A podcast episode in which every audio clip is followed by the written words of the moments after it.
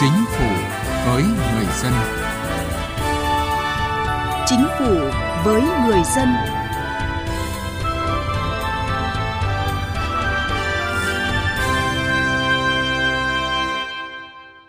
Thưa quý vị và các bạn, bảo hiểm xã hội về tai nạn lao động ở nước ta được xác định là một trong các chế độ thuộc hệ thống bảo hiểm xã hội với mục đích bảo đảm cho người lao động trong quá trình tham gia lao động bị tai nạn lao động được điều trị ổn định để phục hồi chức năng và khả năng lao động, được bố trí công việc phù hợp, được bù đắp về vật chất và tinh thần để ổn định cuộc sống cho bản thân và gia đình khi bị mất hoàn toàn hoặc một phần khả năng lao động. Người lao động tham gia bảo hiểm tai nạn lao động bệnh nghề nghiệp được hưởng chế độ tai nạn lao động khi có đủ các điều kiện theo quy định.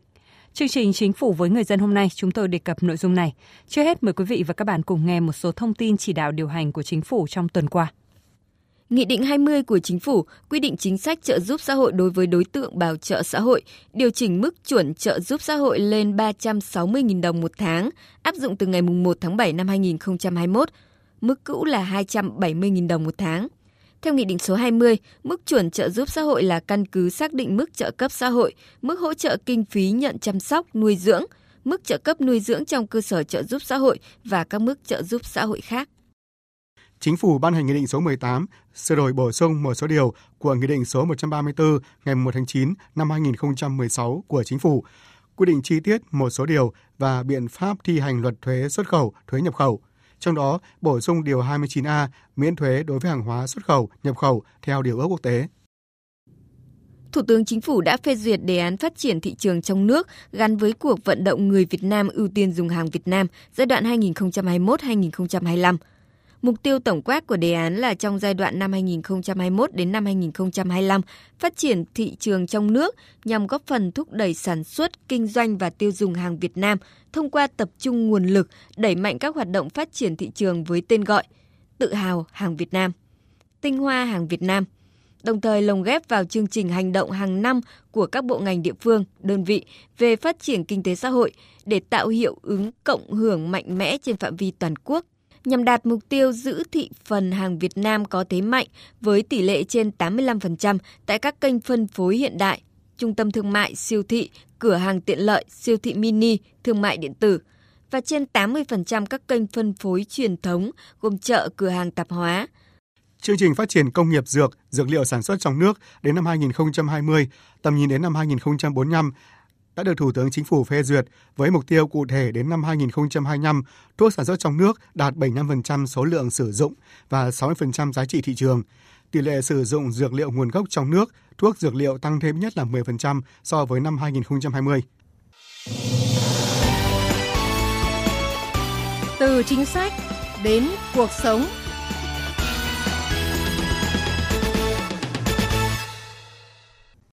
Thưa quý vị và các bạn, tai nạn lao động là một rủi ro mà người lao động luôn phải đối mặt trong quá trình làm việc của mình. Mặc dù đã có các thiết bị bảo hộ lao động, nhưng trong những năm qua, số lượng những vụ tai nạn lao động vẫn không ngừng tăng. Vậy nhưng nếu không may xảy ra, người lao động sẽ có thêm điểm tựa khi tham gia bảo hiểm tai nạn lao động, bệnh nghề nghiệp. Đây là chính sách an sinh xã hội nhằm bù đắp một phần tổn thất cho người lao động, mang tính thiết thực và hữu ích. Để người lao động hiểu rõ về chính sách này, đặc biệt là những điều kiện để được hưởng chế độ bảo hiểm tai nạn lao động, chúng tôi đã mời luật sư Nguyễn Hồng Bách, đoàn luật sư thành phố Hà Nội tham gia chương trình. À, vâng, à, xin cảm ơn luật sư đã tham gia chương trình cùng với chúng tôi. Xin kính chào quý vị khán giả đang à, nghe chương trình của Đài Tiếng nói Việt Nam. Thưa luật sư, à, thực tế cho thấy thì khó có thể lường trước được những à, rủi ro tai nạn xảy ra trong quá trình làm việc.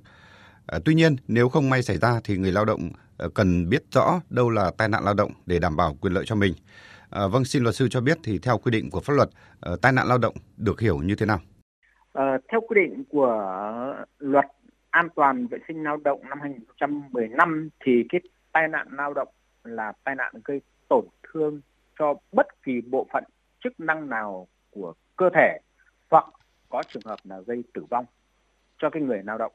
và xảy ra trong cái quá trình lao động gắn liền với cái việc thực hiện công việc nhiệm vụ lao động mà người lao động được giao.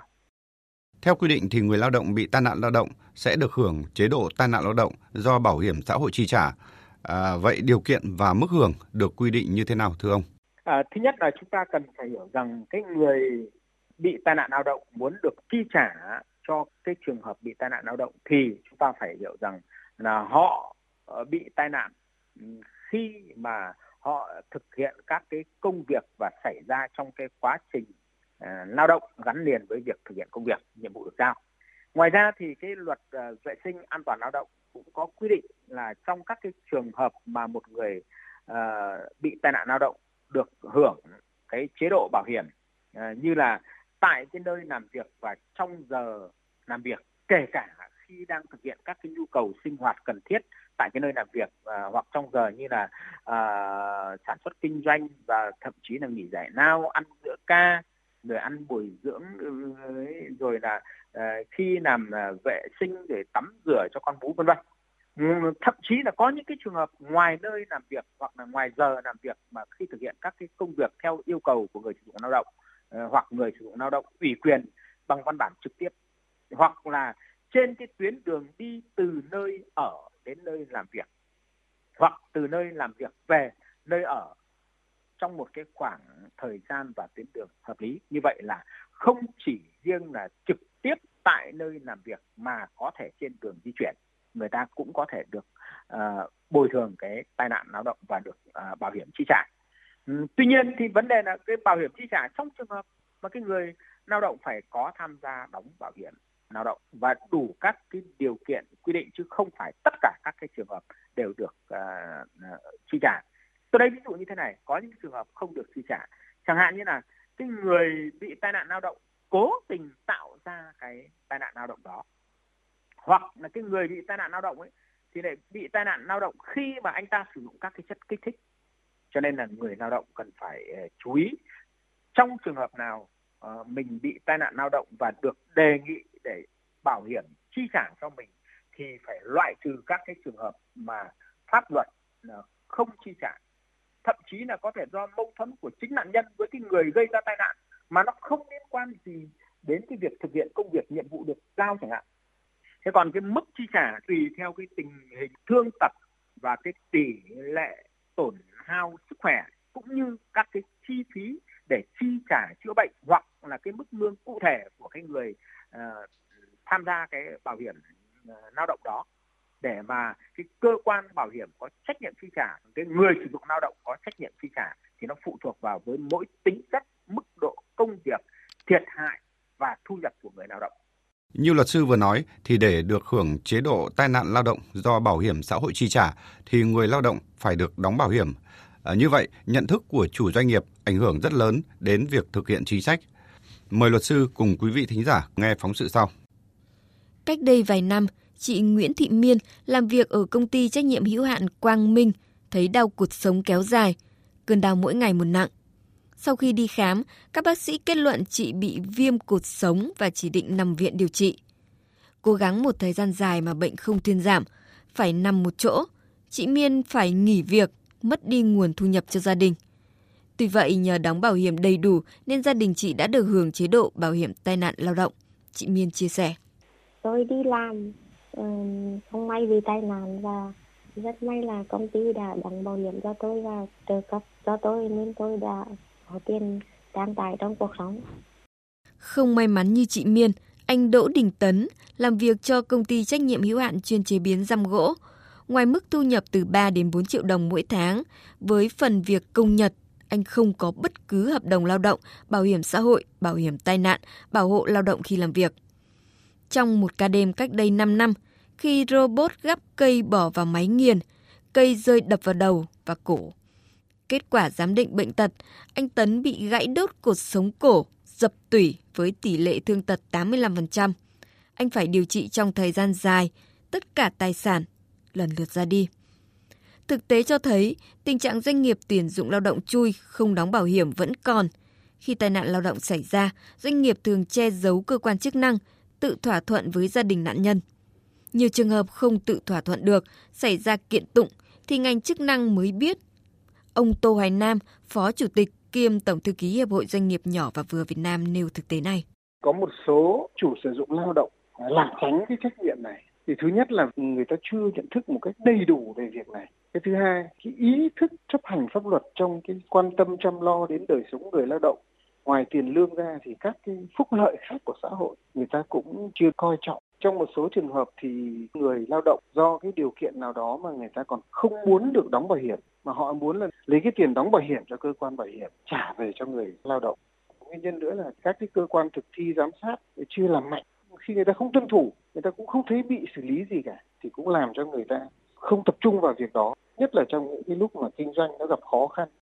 Vâng, qua phản ánh vừa rồi, luật sư có phân tích, bình luận gì? Trên thực tế thì cái việc tham gia bảo hiểm lao động của người lao động nó phụ thuộc vào rất nhiều cái tinh thần và thái độ cũng như trách nhiệm của người sử dụng lao động. Rõ ràng là trong cái mối quan hệ giữa người sử dụng lao động với người lao động thì uh, cái cơ quan cần phải uh, chấp hành đấy chính là cái công ty mà người lao động hoặc cái người sử dụng lao động ừ, phải chấp hành các quy định của pháp luật để một là anh phải có cái hợp đồng với cái người lao động. Hai là anh phải thực hiện các cái nghĩa vụ của anh mà nghĩa vụ của anh trong trường hợp đó nó lại là phát sinh các quyền của người lao động. Đó là gì? Là anh phải đóng bảo hiểm này các loại bảo hiểm cho nó đầy đủ này phải có trách nhiệm đóng cái khoản phí liên quan tới các cái loại bảo hiểm đó cho cái cơ quan bảo hiểm thì khi có sự cố xảy ra tai nạn lao động thì các cơ quan đó lập tức phải chi trả. Và anh không bị lỗi, anh không bị các cái điều kiện giới hạn của việc chi trả quyền lợi cho người bị tai nạn lao động. Một vấn đề nữa là bản thân những người lao động cũng phải hiểu được cái quyền của mình và cái quyền của mình đó tương ứng với nghĩa vụ của người sử dụng lao động để yêu cầu họ rằng anh phải thực hiện đúng quy định pháp luật để đóng các cái loại bảo hiểm cho người lao động chính là bản thân mình để đảm bảo cái khi có sự cố thì các cơ quan chức năng à, cơ quan bảo hiểm chi trả cho mình để đảm bảo cái quyền lợi cho mình. Ờ, vẫn còn có một số doanh nghiệp nợ trốn đóng bảo hiểm ờ, gây thiệt thòi cho người lao động. À, vậy à, để giải quyết tình trạng này thì chúng ta cần có những giải pháp gì thưa luật sư?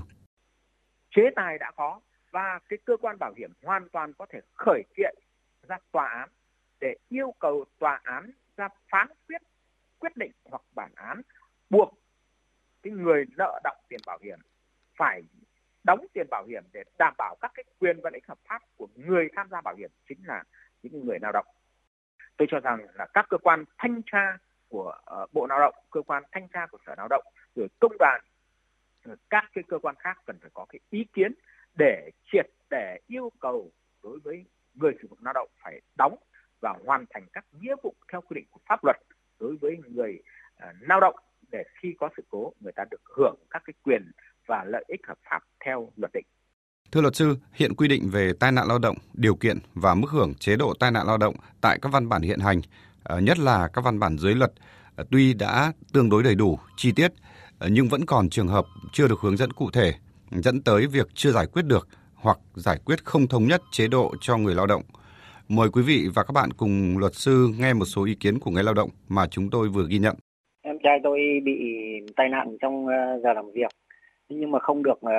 giải quyết bảo hiểm. Tôi hỏi thì cơ quan chức năng có giải thích rằng là em trai tôi sử dụng rượu bia nhưng theo tôi biết thì em trai tôi nó cũng chỉ sử dụng một chút bia ở nhà nên là theo tôi nghĩ thì cơ quan chức năng nên đưa ra những cái tiêu chí rõ ràng để xác định cụ thể cái vấn đề mà sử dụng rượu bia như thế nào để cho người lao động khỏi thiệt thòi. Tôi chưa tham gia bảo hiểm tai nạn lao động vì nói chung là tôi chưa biết về cái bảo hiểm đấy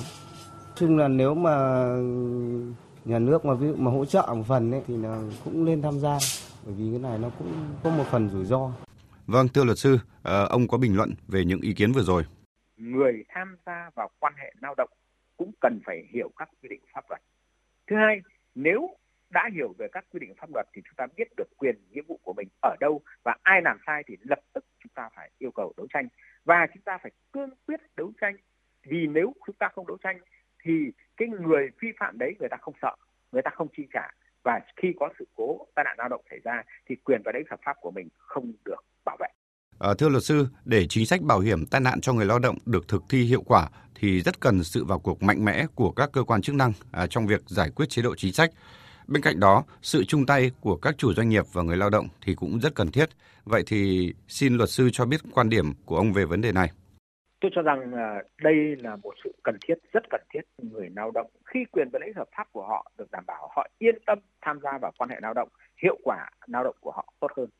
Bảo hiểm là sự chia sẻ của số đông cho số ít người bị rủi ro. Và nếu chúng ta tham gia đầy đủ thì khi có sự cố cái người bị rủi ro đó được chia sẻ. Và như vậy người ta yên tâm làm việc ờ, và khi có rủi ro thì người ta được chia sẻ. Ờ, chúng ta thấy được rằng cái chính sách của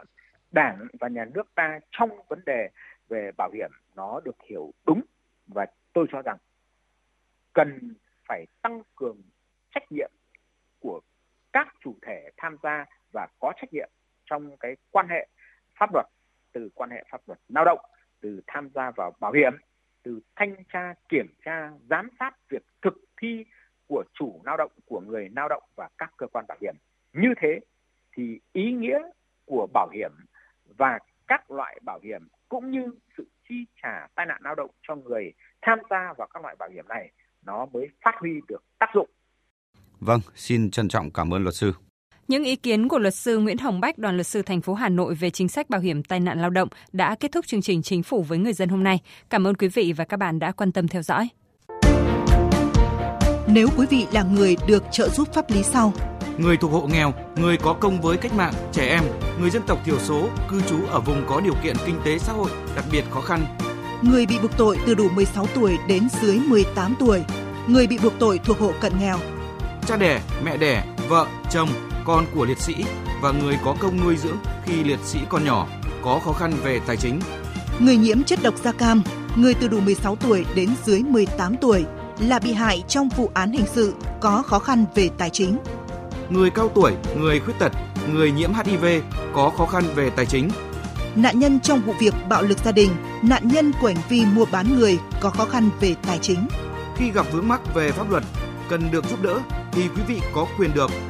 được tư vấn pháp luật giúp đỡ tham gia tố tụng, đại diện ngoài tố tụng mà không phải trả tiền, lợi ích vật chất hoặc lợi ích khác theo quy định của pháp luật. Tự mình hoặc thông qua người thân thích, cơ quan, người có thẩm quyền tiến hành tố tụng hoặc cơ quan, tổ chức, cá nhân khác yêu cầu trợ giúp pháp lý. Được thông tin về quyền được trợ giúp pháp lý, trình tự thủ tục trợ giúp pháp lý khi đến tổ chức thực hiện trợ giúp pháp lý và các cơ quan nhà nước có liên quan. Yêu cầu giữ bí mật về nội dung vụ việc trợ giúp pháp lý lựa chọn một tổ chức thực hiện trợ giúp pháp lý và người thực hiện trợ giúp pháp lý tại địa phương trong danh sách được công bố, yêu cầu thay đổi người thực hiện trợ giúp pháp lý khi người đó thuộc một trong các trường hợp quy định của pháp luật. Thay đổi, rút yêu cầu trợ giúp pháp lý được bồi thường thiệt hại theo quy định của pháp luật. Khiếu nại, tố cáo về trợ giúp pháp lý theo quy định của luật trợ giúp pháp lý và quy định khác của pháp luật có liên quan.